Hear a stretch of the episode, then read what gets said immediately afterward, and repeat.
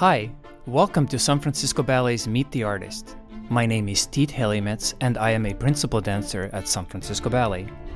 This podcast series of Meet the Artist interviews is your chance to get to know us, the dancers, musicians, designers, and choreographers at SF Ballet, as we discuss our lives, the process in a studio, performances on stage, and more. Join us for Meet the Artist interviews, live and in person at the Opera House before Friday and Sunday performances. Or tune in all season long to hear podcast recordings of San Francisco Ballet's Meet the Artist interviews. Enjoy. I'm Mary Wood for the ballet, and I'm going to be in a wonderful conversation with San Francisco Ballet's music director and principal conductor, Martin West. Good afternoon. And with the Ballet Orchestra's principal percussionist, David Rosenthal.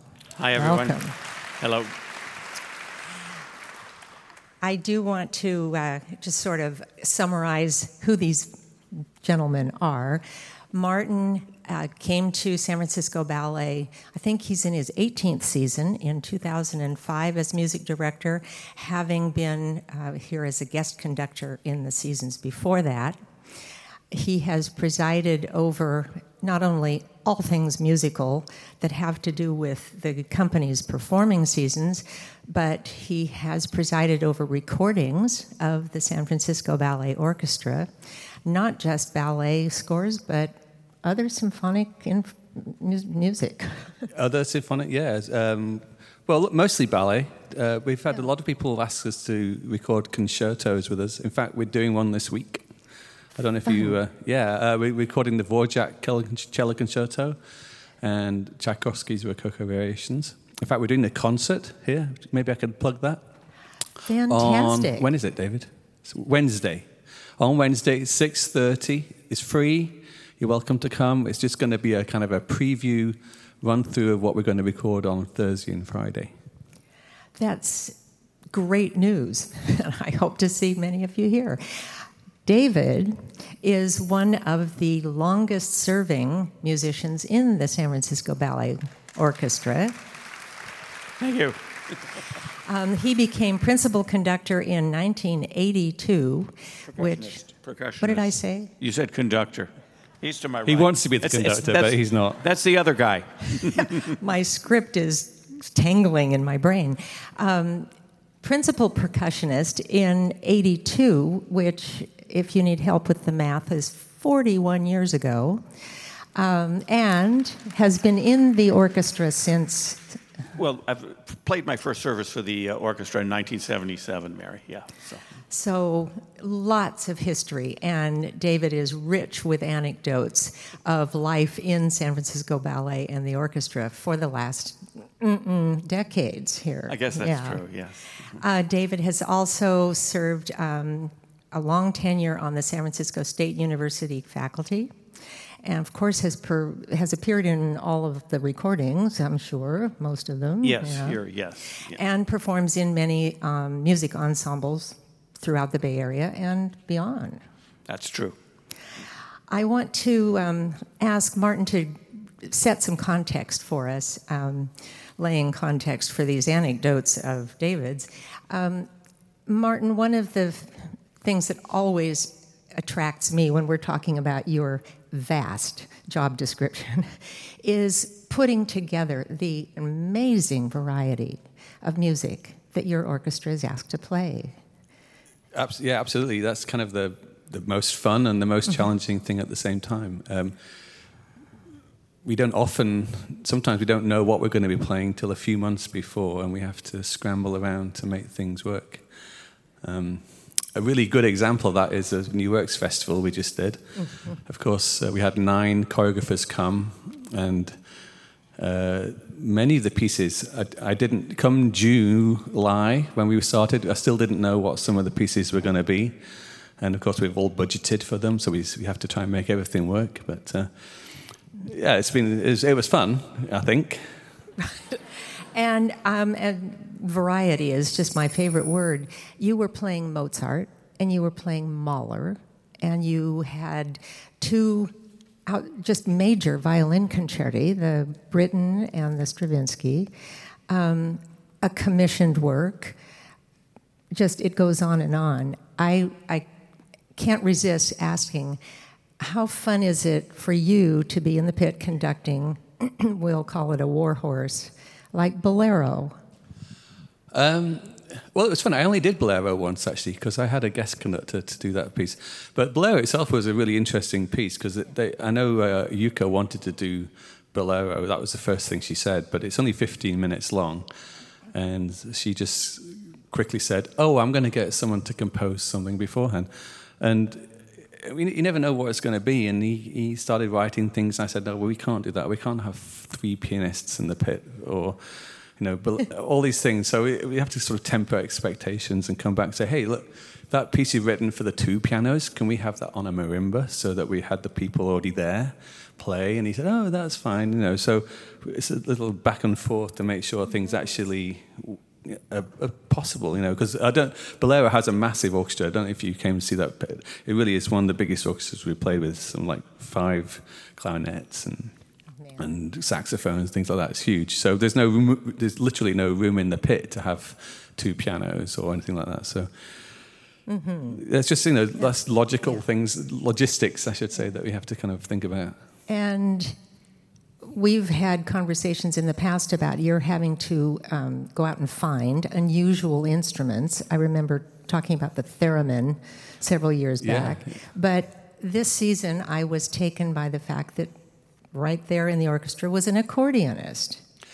And I thought, you know, has this person been hiding in plain sight in our orchestra the whole time, or was this a special recruitment? Well, that was a very special uh, thing.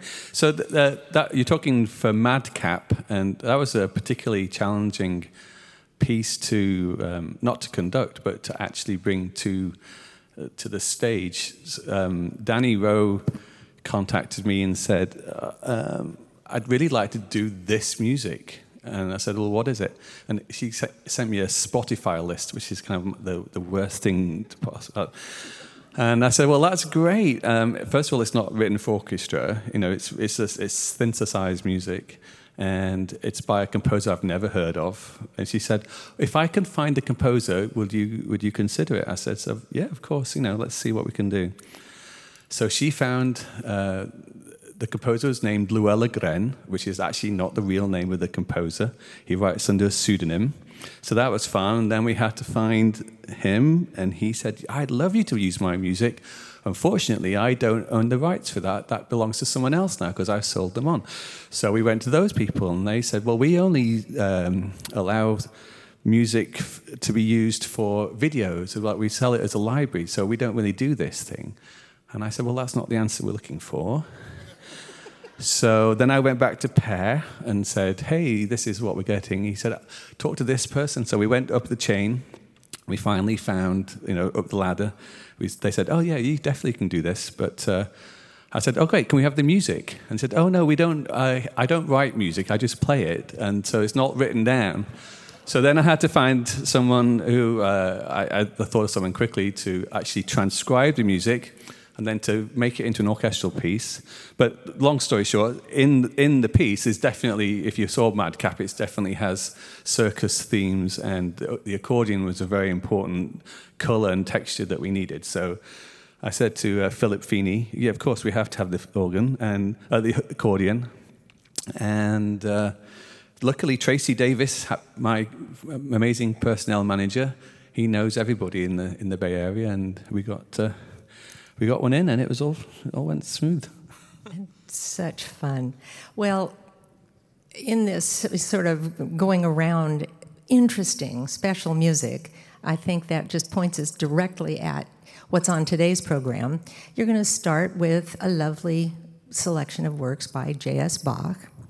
You're going to end the afternoon with um, recordings of remarkable singer, songwriter but in the middle is this awesome Steve Reich score, which accompanies Colorforms, the Myles Thatcher piece. And one of the first things we noticed about it was it's just percussion from one end to the other. starting and finishing. And I'm really going to just let David roll a little bit here. Starting with this remark, if you just, and none of you are, but if you just happen to be less educated musically, you might think that a percussionist bangs a drum. And all we have to do is watch a Not, little not today, Mary. Not, not today. watch a season with David to know that is far from true. How many instruments do you actually play? I don't know, and I'm going to guess what we're way up uh, into the uh, high three figures on that. I, I bought a, a, couple of things to demonstrate. Um, this is the smallest instrument I play. Martin will hold the microphone while I demonstrate. Thank you. Thank you very much. Now, if you, uh, if you come to Cinderella, I mean, I'm not going to give it away, but uh, within a few minutes, you'll, you'll hear me play this. Uh, that's the next program we do, by the way. And then um, the next instrument I'll demonstrate. For those of you who, here, you get this, Mary. No, you get this, and I'll, pl- I'll demonstrate this. This is, um, who's been to Nutcracker? Okay. Well, this is the this is the Nutcracker, and this is the sound of the jaws of the Nutcracker doll crushing walnuts. And this is actually, um, a, they call it a gas rattle. And there's one in the Imperial War Museum in London that's exactly like this. It was used um, in England in the war uh, for, as an alert, a kind of an air raid alert for incoming gas, which thankfully never happened in World War II, or for incoming V 2 rockets, which unfortunately did happen. So it's also used subsequently uh, as um, um, uh, sort of a noisemaker at soccer games, and now it's got a kinder, a kinder and gentler function here at uh, San Francisco Ballet as the sound of the Nutcracker. So those are two of many, many instruments that we play that are um, unusual. Sort of bread and butter stuff is all the drums that you know, and the triangle and the cymbals, and uh, all the keyboard instruments, uh, one of which we have four of them today, four vibraphones in Steve Reich's piece. That's very unusual. And these are very challenging uh, parts, I have to say. Um, I'm very familiar with Steve Reich's music. I've played it uh, since 1974. I actually worked with him and played in his ensemble. It was one of my first uh, professional jobs, a long time ago. I had hair and all kinds of things were different. But um, we, it involves the use of four mallets, which people find pretty intriguing. Um, it's just uh, this technique we all learn as percussionists to hold four mallets and consequently be able to play a lot more notes. And um, it, it looks challenging, and I guess it sort of is, but it gets easier after you've done it for 55 I years. For those of you who are planning to start soon. No, I think everybody needs to go home and get the wooden spoons out and see if you can do what David does without and you have to do both both hands at once. I mean, he's, he's got this thing, but uh, yeah. It take, takes a little practice, but what, what we do down here does. That's all there is to it, and that goes for every instrument, of course. So, yeah. Say another word or two about the vibraphone. Well, the vibraphone is like a xylophone, except it's made of metal. So it's a keyboard instrument uh, it's laid out like a piano keyboard with you know the white notes, and you'll see them down here in a minute. But uh, it's the xylophone is made of wood, and the vibraphone has metal bars, and those metal bars sustain. And so the vibraphone has a pedal just like a piano does, and the notes ring uh, until you let the pedal up, and then they're damped. You can play uh, short notes by leaving by not pedaling, and long notes by putting the pedal down. So it's different from the other keyboard percussion instruments in that respect. And you mentioned that there are four of them. Does that mean there are you have three assistants? No, we're playing four separate vibraphones and four separate parts. By the way, they're all equally uh, challenging and difficult. And so. you are playing them. I'm playing one of the four okay. parts, and three of my colleagues. so you do have. Okay. I don't play all four parts, uh, uh, parts, at once. Now, I don't think anyone does, but. Um, uh, And then there are two pianos, uh, two pianists playing two pianos, and uh, a dozen string players, a three string quartets.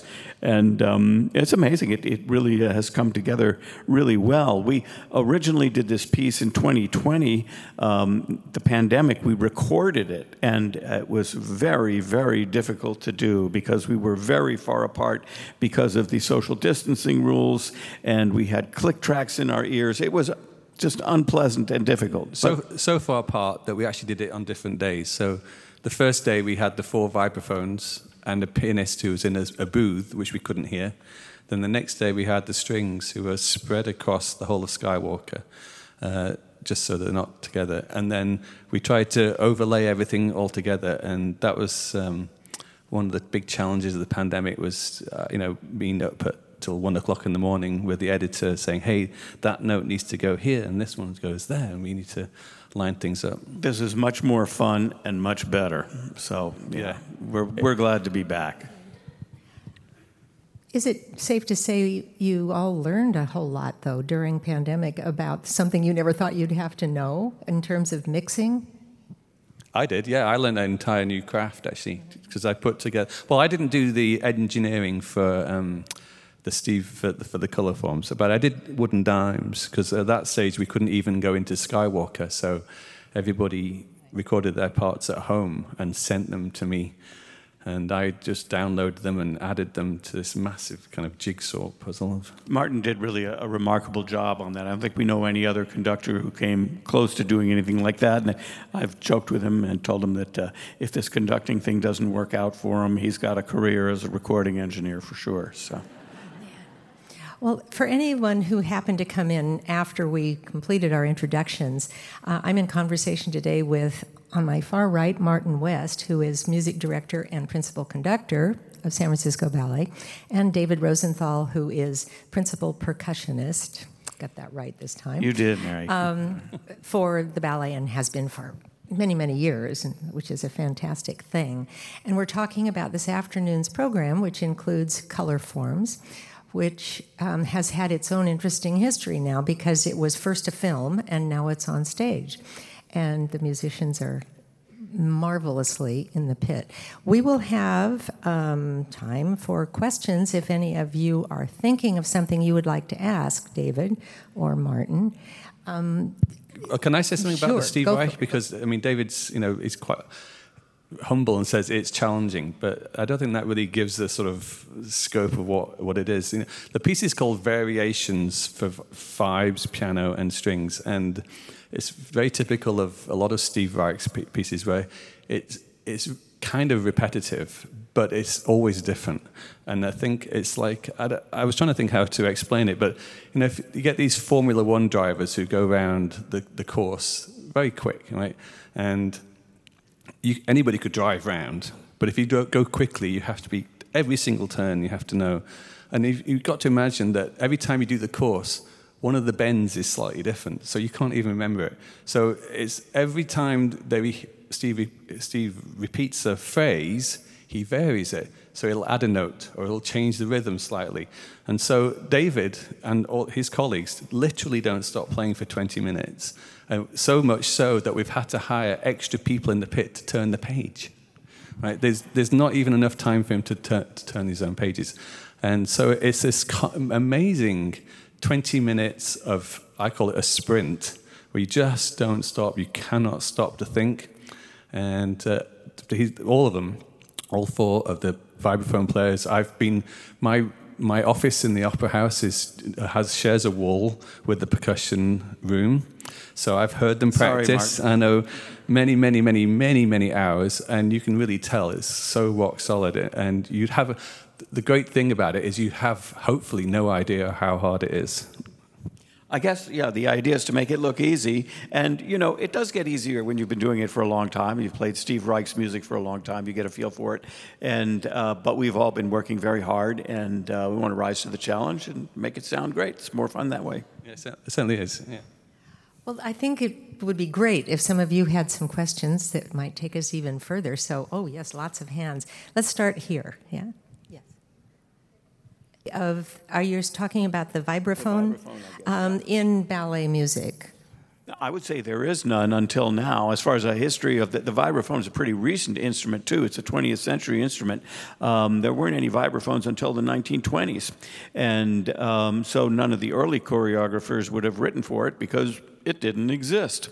And uh, there is vibraphone in some, undoubtedly in many scores for ballets, but uh, per se, it's not a traditional orchestral instrument in the trad- traditional ballets. Certainly, Tchaikovsky never wrote for it, um, and Prokofiev didn't write for it, and uh, uh, Stravinsky actually didn't write for it either, as far as I know. He wrote for xylophone, but and glockenspiel, but not not for vibraphone, as far as I know. Right. Lovely, lovely question. Let's go over on this side. Let me repeat. Well, a the- few let me things are trade secrets, but Let me repeat the question for the for those of you who are unfamiliar. We do record these um, wonderful interviews for podcasting, and so for the sake of those listening later, I'll repeat the question. Um, in 41 plus years, you have encountered adventures and missteps and um, as I alluded to earlier, anecdotes that could go on forever. Do you have a favorite favorite that you could pull out of some adventure in playing in the pit? Well, uh, there there are a lot, and like I say, to go through all of them. But you know, sometimes we have uh, last-minute program changes that have been uh, white-knuckle flights, where all of a sudden you're not going to be playing what you thought you were going to be playing, and something else is substituted, usually because a dancer breaks an ankle or does something of that nature. Or we've also had I had one situation uh, many many years ago. A colleague of mine who makes far fewer mistakes than I do, so I, I hate to even mention it. But there's a big gong note in the Nutcracker. And you know, we play the Nutcracker over and over and over again.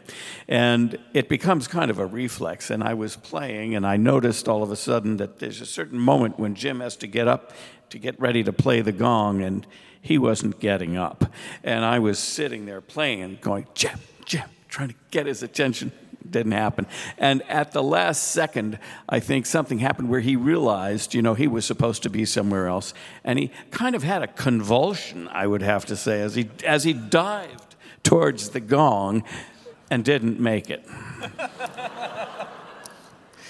It was very funny. Everybody had a good time. That, you know, once in 40 years, that's allowed to happen. Do you remember the uh, performance we did? A, I did a, a lecture, meet the orchestra, a few years back on Rachmaninoff symphonic dances, and we raised the pit for for the uh, for the demonstration. Then we lower it back, but unfortunately, the uh, they raised it up very very nicely, but then uh, they couldn't get it down again. But they, they could only get half this, the the pit down. So Jim, I remember, had timps on two different levels. It was like banging down there. And uh, I, there's lots of percussion in that part, but all the whole orchestra was all over the place. It was And he didn't miss a beat that time either, right? Love it. Um, the question uh, refers to your being working with Steve Reich back in the 70s, and what was it like? Well, it was very exciting. Especially, uh, uh, I was I was young, and um, um, I was uh, very eager to play with Steve. And uh, he was a, taskmaster, and um, um, he's 85 now, so you know makes him older than I am. And uh, he, uh, uh, but he was difficult to work with sometimes, but not if you. He was demanding. I'll put it that way, and that suited me just fine. And people who um, didn't uh, rise to the challenge or didn't try um, generally didn't fare very well with him. And uh, but we later on we toured with his music and stuff, and he became um, you know. Easy for us to work with. Once you knew you could count on you, it was uh, it was very good experience. So. Well, as always, we could go on and on and on and on. Um, two individuals in our organization who contribute so much, and just are. I try to imagine the depth of experience and expertise that you are imparting every single performance, and just thank you for that, each of you. I'm very lucky to be here still and enjoying it. But yeah, well, we enjoy it too, so thank you. It's a good thing to spend that much time on what you love. Um, be- before we wrap up, I do want to say um, Colorforms uh, and the Colors of Dance finishes today. The company and the musicians will dive into the two great Prokofiev scores, which are coming down the pike, and we look forward to seeing all of you in a couple of weeks for Cinderella, and then a couple weeks after that for Romeo and Juliet. Enjoy this afternoon's program. Thank you so much for coming. Thank you. Thank you, Mary. Thank you. Thanks, Mary. Thank you for listening to San Francisco Ballet's Meet the Artist. Please subscribe on Apple Podcasts, Spotify, or wherever you get your podcasts. To learn more about SF Ballet or to attend in person Meet the Artist interviews and performances, visit sfballet.org. See you at the ballet.